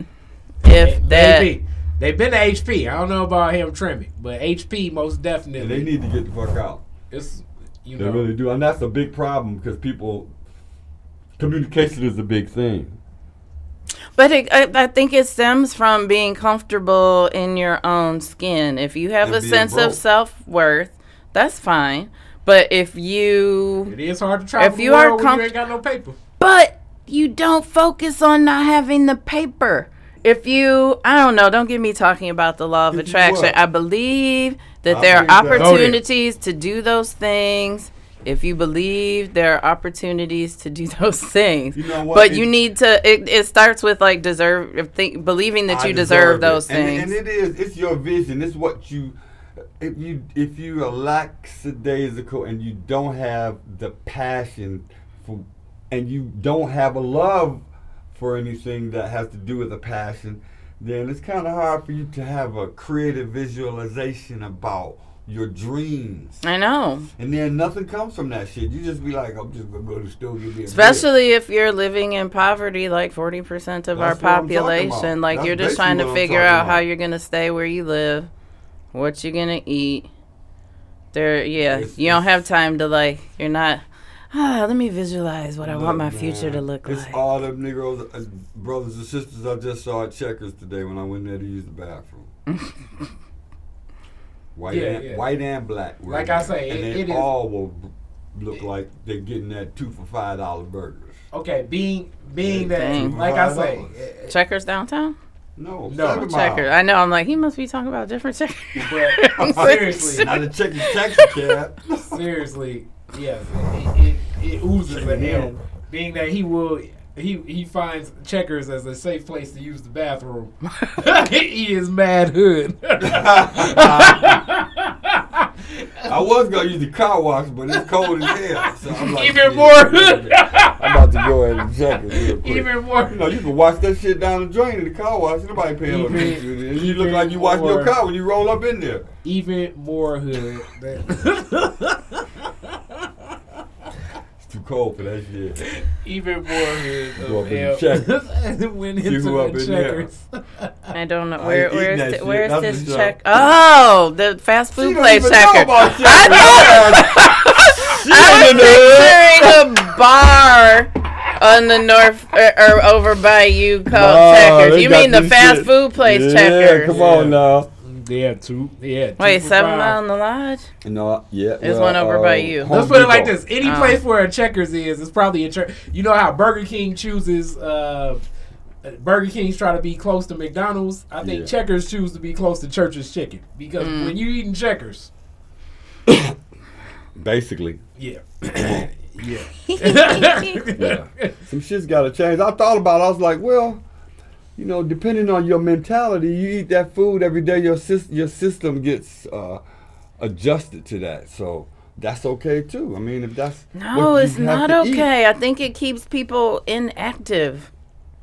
It keeps people not Well, thinking right. They did look a little bit of lethargic in that motherfucker. Was you know, hey, Hey, That's how you. That's how you keep the people under control. Yeah. Here, eat this food with a bunch of ingredients that you can't pronounce that we call chicken, and or beef. whatever it is, though. or But that's all part of the whatever the fuck maintaining it's, a- control. It's a whole bunch of crazy shit on that menu. I look, I like, man, I gotta get out of here. I'm not eating that shit. hilarious. All right, so with that, we are gonna come. I gotta get both. No, of I have so many more things, Khary. If if you got it, Girl, I got some. what things? Another hour over this? Not Come another I got some shit to hour. do. I don't know. I wanted to talk more about the future Go ahead, I'm trying to talking go. about bathroom. I need to use the bathroom. Amp needs to use the I'm holding it. You will not. You, you will not have someone asking you for change in that bathroom. So I don't know. I want to talk home- talk more don't know how about these comfortable he'll be. these systems of control. You know, I thought about you. I was listening to 9, 10 a.m. and it was one of the um more radical dudes who was like, "Oh, these Negroes afraid of white people." Do you know who says that? Which one Oh, of them talks about Bullock- that? Bullock It was Bullock. It I was know. Bullock. That's my homie. But it was it just made me think. I was like, wow, that is fairly accurate. Very true. because Because all when I, all the sidebar conversations I have, everybody's like, "Yeah, get them," and then we get in the room together, and everybody's just docile and compliant. like, I'm yes, like, "Well, sir." we're not. Nothing's gonna change. It's like, yes, sir, boss. You gotta. We. Yeah. How do we get everybody to show up when they show up? Like you get is the talk always used to be, oh, let's get us at the table. No, let's get everybody uh, a voice at the table because sometimes it's in people at the room at the big kids table that ain't saying shit. I agree. Cause And uh, if those people, if the people before us had been doing that, we wouldn't be able to be here doing what we do. It drives me crazy. Yeah, but then there are also, uh, I, I think, and that's why the doors of Detroit is different are beyond open to Lauren Hood as you need to get your own podcast going, more platforms, and talk to the people because you got access and you have good theory on a lot of this stuff, mm-hmm. and you actually will listen and advocate for people. But with this being said, I it, it's it's it's a lot of those blocks like you're talking about the mental block of of saying it And I only know because I struggle like- with it. Let's open up a franchise. Oh no, not a man. franchise. Why not? The health food store, a health food franchise, well. a restaurant franchise, health. Why's uh, it got to be a franchise? Why can't we do something unique? Cause we don't want to just open up one. We want to have more on the west side and the Well, east let's side. do one The people on the west side, they, you know, people nowadays in Detroit, you just want to run around the corner and get some What shit. you about to say about the West Side? Y'all niggas just want to run around the corner and get some shit. Just run like, go right there, it's around the corner. I ain't going over there on the east side to get no damn. What they selling? Some broccoli and some I- what? Hell no. It's, yeah, that's Wait, so true. how about though. I, That's I'm, I'm strong on the east side. As, as, I don't know Uh, anything about the east out side. Of, uh, like probably you are just barely Three- east, though. three out of every five women I've I'm dated are from northeast the like east you side. northwest. I'm northeast just like you northwest. Yeah, that's true. But it ain't where you from, it's where you at. And it could be anywhere. It is a cultural difference between a lot of east side stuff. and west Ah, side stuff. whatever. It is. It is. You know this. You know this. You know when somebody tells you east side, you got them all figured out. And same thing when somebody says like northwest, you're like, Well, it's it's kind of changed. You Back in the day, I remember I would meet girls and they said they were from the west side. I was like, oh shit. They Mm-hmm. probably went to Immaculate Catholic School and all that shit. Mm-hmm. And they are. Pr- I said three out of Appreciate- five women I've dated are from the east side. yeah, brother. and then the east side, you messing with for the east side, it'd be You may different. get, you may get, uh, yes, you definitely, yeah. It'd be different. It- it's see? It's different. It's and, a it's, thing. and it's Lot just of different. the That's East cool, but we It's a all from. Detroit. So I'm just saying, I would like to find a way to um to change things that would change people. Like if we if we created a place, like you said, a lot of the mentality is based on the diet. If we change that diet, then Mm-hmm. it would change the thought pattern of people. Then you know. I'm then I could do my Amp Dog yeah. Nights party and do it everywhere that I want to do. You know, I'm gonna have those Amp Dog Nights. Yeah. Big, big parties and shit. And We, I, yeah. So I am. Let me make my announcement here. I'm no longer working within that jacked up ecosystem. I'm on the outside, and I'm going to stay out here. Um, Okay. but I want to. I feel like I've been working in the fight the power space. I would like to transition to the the inspiration space. So I'm trying go. to to activate and Reverend- inspire people. Reverend That's bigger. No, no, no, no, no. I just want to. I want. I want to create platforms for for my people to I you. inspire the people. You know what I mean? Like my people to to do things that inspire That's the people. bigger. But I realize I have the resources and the know-how to create a space Okay. For these things Let's to happen. I I told you. I told you what my bu- of the building I want. Well, I, I want a building that has some of those things that that has um, the tools to create the thought pattern of being inspired to do things. Like, you know, I was talking to somebody at the gym day before yesterday. And he was saying, you know, as a kid, he learned so much when he understood the thought of having tools. Most of these kids don't have the tools. That's why I brought kids. You mean physical tools like instruments? Yeah, that's Yeah. what that's what happened when I brought kids into my studio and they learned how important the tools were. When they when they became 18, 19, they went out and bought the tools. And they got busy and became professionals. Mm. And I think if we had a co-op space that had things like printing machines where you can make clothes, pe- teach people how to sew and do things like that, teach people how to cook healthy food, teach people how to do anything, how to build a house, any of that shit. Yeah. Could be t- and sold, bought and sold in this place professionally, where you can go there and get this done. You can go there and you can have somebody look at your house and say, "Oh yeah, we can build solar panels for you, and you save a lot of money." Because right now they have a ridiculous handle on that that we don't have. We don't have the ability to go and get solar panels put on our house because the, the numbers are so big. But if we understood the technology, then we could build our own fucking solar panels and we could save tons of money, build the shit all through the whole block, save people money, create a company that does that shit. It's, it's tons of way that we can mm-hmm. enroll people to change the way that they think about their neighborhoods and their life if they had the tools to understand what it would take to be empowered to grow. All right. I think those so, things would be the shit. call to action to anybody listening. Amp Fiddler has just put the notice out there. He is interested and willing to partner with the person that wants to co-op like that. He has international ties, hell of a talent. He's gonna bring in the arts community. So, as a person, knowing the social capital that you get with Amp Fiddler, I- you can't even quantify that in the value of the type of person that's that you could be. just from an email. So email us and you get it. Lauren Hood She just said that she's in the, she's in it already. Is- she is already in said, this she's the one that enrolled me into this a- She just a- said. from an inspirational place. Lauren has the relationships with a lot of people, not just locally, but also nationally, that can get into development. I don't want to use the brand community development, Yeah. but we just want to say development of this space. You have an opportunity to make this happen. This is the call to action. So, what they're bringing to the table is immense just in the fact of uh, like most uh, let, let just in the world of the person listening uh, our current president doesn't know anything about casinos he just uses his name and his brand and his social capital to make the casino deal happen the name of the social capital of Lauren Hood and Amp Fiddler will open those types of doors that were needed to be opened in Atlantic City for his casino to open this co-op space in the city of Detroit and it will actually change the lives of many people that need that opportunity That's right. and it is I'm gonna see here go my marketing mind a maker space That's right. I like that. A mega space.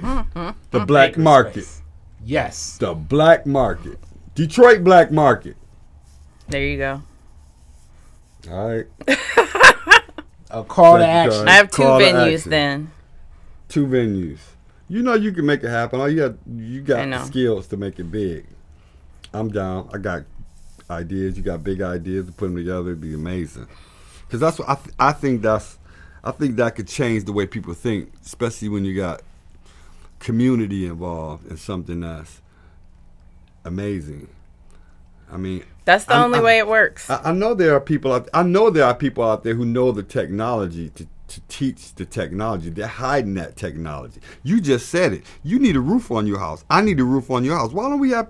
Why don't we have a, a conglomerate of people who can help us to put not just the roof but solar panel roofs on our homes? I just paid for mine, and it was uh, it was uh, as you said, going back to it. And I, I know the guy. I I give you a number, but I agree. If I could get solar panels, He gave you a yeah, good price. like- Yeah. like Did he give you a a guy- good price?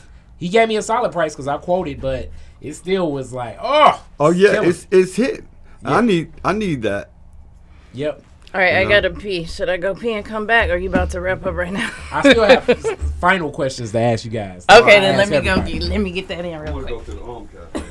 I'm ready to get something to eat. yeah, man. I think that'll be. I think. I think something like. I've been thinking about it for a long time, Carl. You know, I think something like that would be amazing. Because imagine how many kids that got dirty, crazy shit that they want to do because they don't have the the place to fulfill that energy. So that energy that they're getting might be negative as opposed to all that shit they have in their mind. They don't know what kind of talent's alive because they don't have exposure to the to the you know to the Well, technology. When you talk about that, I mean, it's uh, Dilla Day is coming up. You provided Dilla and many others, and right now you're working with my man Sheefy. Love Sheefy. I love Sheefy. Uh, Sheefy real badass. creative dude. Man, great artist. Um, on all sides of you know Oh, yeah. physical art and art as far Visual as music. art and visual music, art yeah. and music. Yes. Um, but working with Dilla and seeing that as he was, uh, I've only met, I only met him, uh, rest in peace, one time, but like Right. kind of to himself, kind of dude. But uh, I, what what was that like? And seeing that Well, growth of him as an artist. my idea from the beginning was for my studio to always be community for just not myself but my friends and then when the kids came up from the hood and said damn we hear you down there bumping. What's up? I was like well damn it's got to be open for them too. They this is the future. So i like come on down. So when they came down i just opened the doors up and they were like you know we want to make music. And i was like yeah y'all can make I know y'all want to make hip hop and, and, and create. Hilarious. But uh, but um, but I'm I don't have time because I was making records. I was like, I can help y'all, but I'm gonna have to teach somebody how to use the equipment. And they already knew James was gonna do that. So when they brought James in, it was a wrap. He was quick, smart. It was it was he was just at it every day. Who is it? James, man. Can, can, I- can I get in and work on the machine? Yep. It was it. All right, now that relationship that grew over time, and then just seeing him uh, spread his wings and work with so many people, what was it like just seeing like a little homie of yours touch the world, and right now is recognized even more, almost in his passing, like a, a, um as you know, people argue he's the greatest hip hop producer ever. Just like we talking now about doing amazing things for people in Detroit. The big picture is always in my mind. The big picture for Slum Village and, and Dilla was on my mind then. So I was like, whatever it takes, I will do what I can to get you on. So um, once I introduced him to Q-Tip and took them out to Lollapalooza when I was out there with George on tour, I knew that it was only a matter of time before he put Detroit on the map for hip hop, like I visioned that he would, in a way that would uh, enlighten people to a whole different style of hip hop that they hadn't heard from anybody else in the world. So that was that was big, Okay. and he killed it. Yeah, He did just what I knew he would do. I always knew he was like, you know, me and Bub had this saying, and he was a part of my thinking when we wrote it. When we wrote Waltz of a Ghetto Fly, I said, Deep in the black of your mind lies the funky of another kind. It's the rhythm God give him. That was Dilla. All right. So with that, I do gotta ask this because I, I I connected with your marketing person. What's new? What's coming? What should people be Um, waiting to hear? last year I released Motor City Booty, Amp Thriller Motor City Booty. It's um electronic record featuring the Dames Brown. And then this year I released Amp Dog Nights with Mahogany Music and that's what's out right now. So people should look out for that. It's everywhere. It's iTunes, it's um Spotify, uh, every place you want to find music, Amazon, it's there. It's Amp Fiddler, Amp Dog Nights. Okay. Now with that, I think you can perform a whole lot more in and around, but it's it's scarce when we do get a chance to see you performing. You're about to go on the road, but I'm saying in the city of Detroit. Is it any stage in Detroit that you haven't performed that you do want to perform? Because we Well, need to. Uh, in March- Detroit is different. Needs to start the rally Yep. to get this man on that stage. Yep, you're right. In March, I'm releasing a new record with Will Sessions. I didn't finish. With Will Sessions, uh, the record is called The One. So we just produced a funk record, me and the Dames Brown with Will Sessions. That'll be Cool. out in, at the end of March. So that'll be soon. And uh, what I'm working on now is um, finding venues. Uh, me and Lauren talked about the other day for my Amp Dog Nights. So I'm gonna do Amp Dog Nights, um, and I'm gonna come and perform in a number of different venues. I'm hoping to do it either weekly or monthly, where I come and Wow. perform on different stages. But I want it to be an experience that I'm not going to talk about, but it'll be it'll be some amazing experience that people have never had in this city or probably in many other cities as well because I, I just been so many places and exotic places that I want this gig to be so exotic. to the experience. It's to gonna be exotic when you come in this moment. Because they're gonna be like, "Damn, what the f- is this shit?" What? So what? So it's no stage in particular where it's like I never did that and I should do that. it's it's always a stage. It's it's gonna be a stage, but it's also gonna be a place to chill and maybe some other kind of entertainment as well. Uh, so Well, let me know because Detroit is different. Is definitely pro amp. So whatever that is, I've been um, I've been winning these last couple of events. So we may be able to talk as I know if this is the lady that uh, is going to be the uh, the quarterback in that. Yeah. we'll figure it out because we'll For get it going. Yeah. uh, especially uh, hit hint Black Music Month. I, am doing something with Piper. That's in okay, June. sweet. Um, me and Alex Wright are gonna do something again. It, it would only be fitting to do something with that guy, Let me know Black because I wanted to be. I want. I would love to do one with you guys as well. and I I think it would just be amazing. And it is some Detroit is different shit, right? Mm-hmm. It's different. Okay, so now we go. That leads us right to the segue of the classic Detroit is different questions. First car. What year, make was the model, and what year did you get it, Lauren? What was your very first car? Um, I didn't have my own car until I was like 35. and it was Okay. a Chevrolet Cavalier that I got handed down to me from my parents. Okay, what year was it? It was like 1990. Well, no. What year? What year was the car? Yep. It. I don't know. This wasn't that long ago. Maybe a 03 or something. Okay. How long did it? How long did it take you? How long did it take me to what? How long did it last you? Oh, that car? I don't know. Maybe five years. Okay. I don't. I don't even. re- I just. It was not that long ago. You mean first car I paid for and got? No, it could just be first car period. It could be first car period. Yeah, first answer, car so I that's paid what- for was not that long ago. Okay. I got you. Mm, sweet. You got some different questions. No, That's same the closing for you. question. Very first car. But I have an upcoming what I'm working on too. You just asked Amp like, what's he about to do? Yeah, I'm I about to do something. No, you didn't. yeah, I did. No, you didn't. What I say? ask, What I, was gonna say? I did not ask. But let's do let's do that question. Go ahead, do his cars first. Okay, car. So you want to do my car, Car. first? That's the ending question. You might want to. You might want to talk that talk. Yeah. All right, what I say I want to talk about what's next. Well, one thing. So I've been having lots of conversations with people about what's next. One person I True. did say yes to is um, Luther Keith at Arise Detroit. Wow. So they got was not working for Arise, but he has a project where he has targeted three neighborhoods to do stories about because you know Luther has a um, journalism background. Yes. So um, they got some money to cover three neighborhoods, and Livernois Six Mile, Six Mile is one of them. And he asked me if I wanted to be the writer on it. So I have to do um, one story a month that will go into the Michigan Chronicle because it's a partnership with the Chronicle, but then others that I think will appear online. But we get to have some leeway in what we want to talk about in regards to the neighborhoods we're working in. So I'm excited to tell some stories that aren't already overtold. I feel like people are concentrating on the same like one to three people all the time, and lots of times because I directed them there, I'm like, I don't know, you want a business here, the only new one. Um, so yeah, I'm gonna have to dig a little deeper to see what to write about, but that is very exciting. Um, Congratulations. Yeah.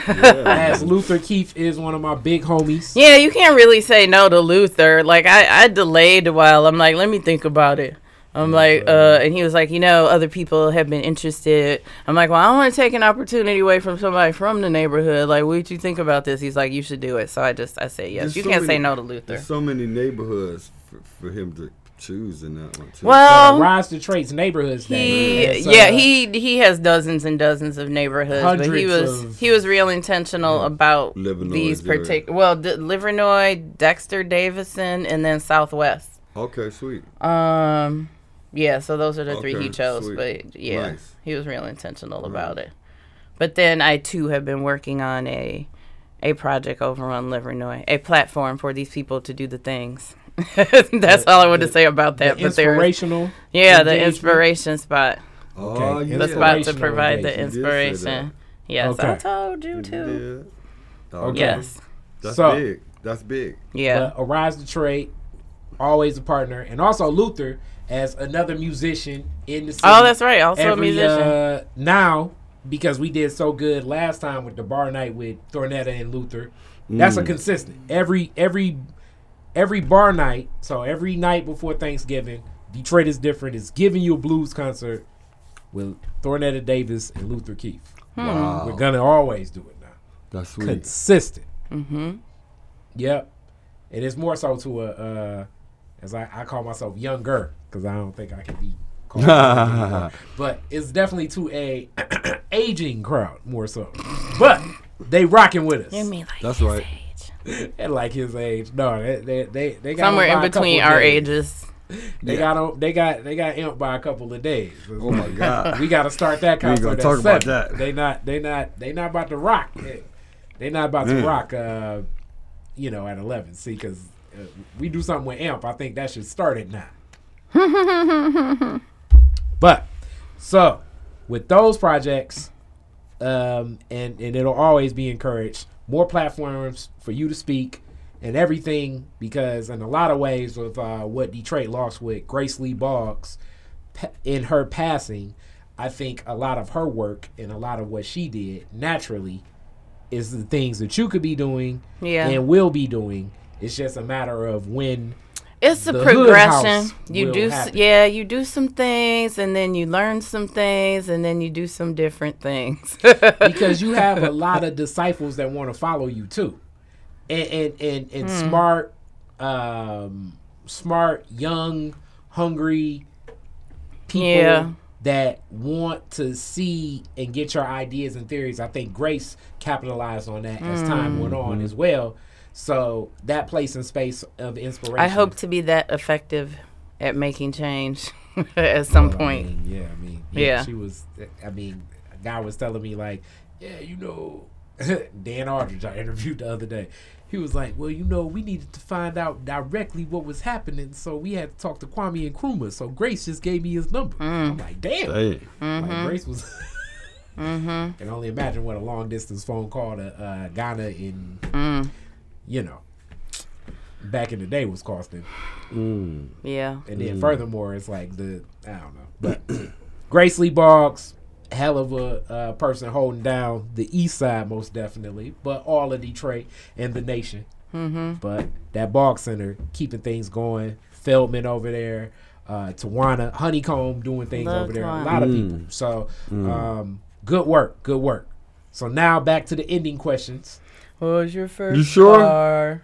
Unless Lauren, you got more to share. I just, got no, more, I Lauren? No, I don't have anything else. you it. sure? Yes. And the doors are always open to Lauren Hood.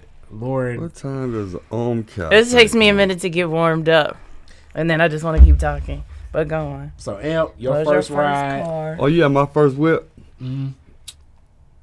Uh, 1978 Le Car.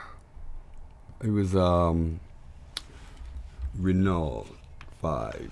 I don't even know what type of ride that is. You don't know Nobody Renault? knows what that shit is. It's Do a- they still have I, Renault? I've always been different. There again. there again. That's that Renault was Detroit French. different shit. Okay. So so I bought a French car um, in college. I was working at J.L. Hudson's. I saved my money. My mom. I remember my mom took me going to the dentist's office. We rolled past. I was like, Mom, can we go back there? I saw them little cars back there. They look kind of sweet. We rolled back there. She said, "You like those?" huh?" I said, "Yep." Uh, how much? Five hundred down. I can get one. I'm down. Let's do it. Got the car.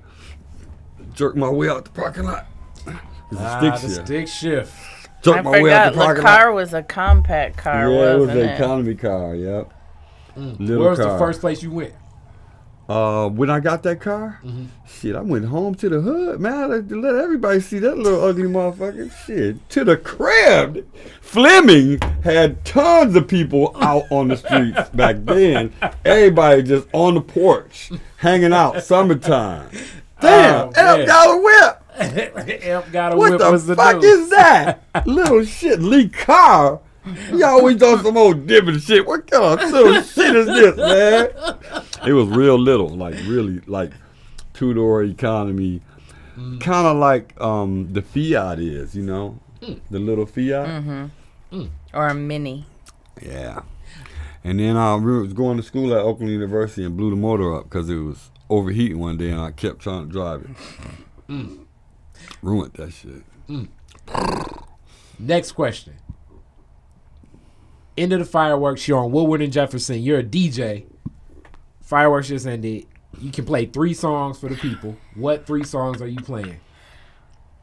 Amp. Um, I'm playing three of my songs. Okay. I'm Which letting them have my shit. Uh, good vibes. Okay. I'm doing fine. And um, superficial. I'm with it. I'm with it. Now, It's gotta why? be a party at the why? end because I want people to party at the end. It's gotta be a celebration. okay. Or it might the third one might not be I'm doing fine. Might be um, So Divine because So Divine was one of those songs with the band. It was always like the audience end up walking out singing that, you know, Mm. and it's a affirmation of uh, you are so divine. I love you. Your vibrations touch my soul. If you can make a crowd of people sing that to each other, it's amazing. So you want them to celebrate? I'm with it. Yeah. Lauren, same question to you. At the end of the fireworks, super banger final song, Three Three of them. three of them.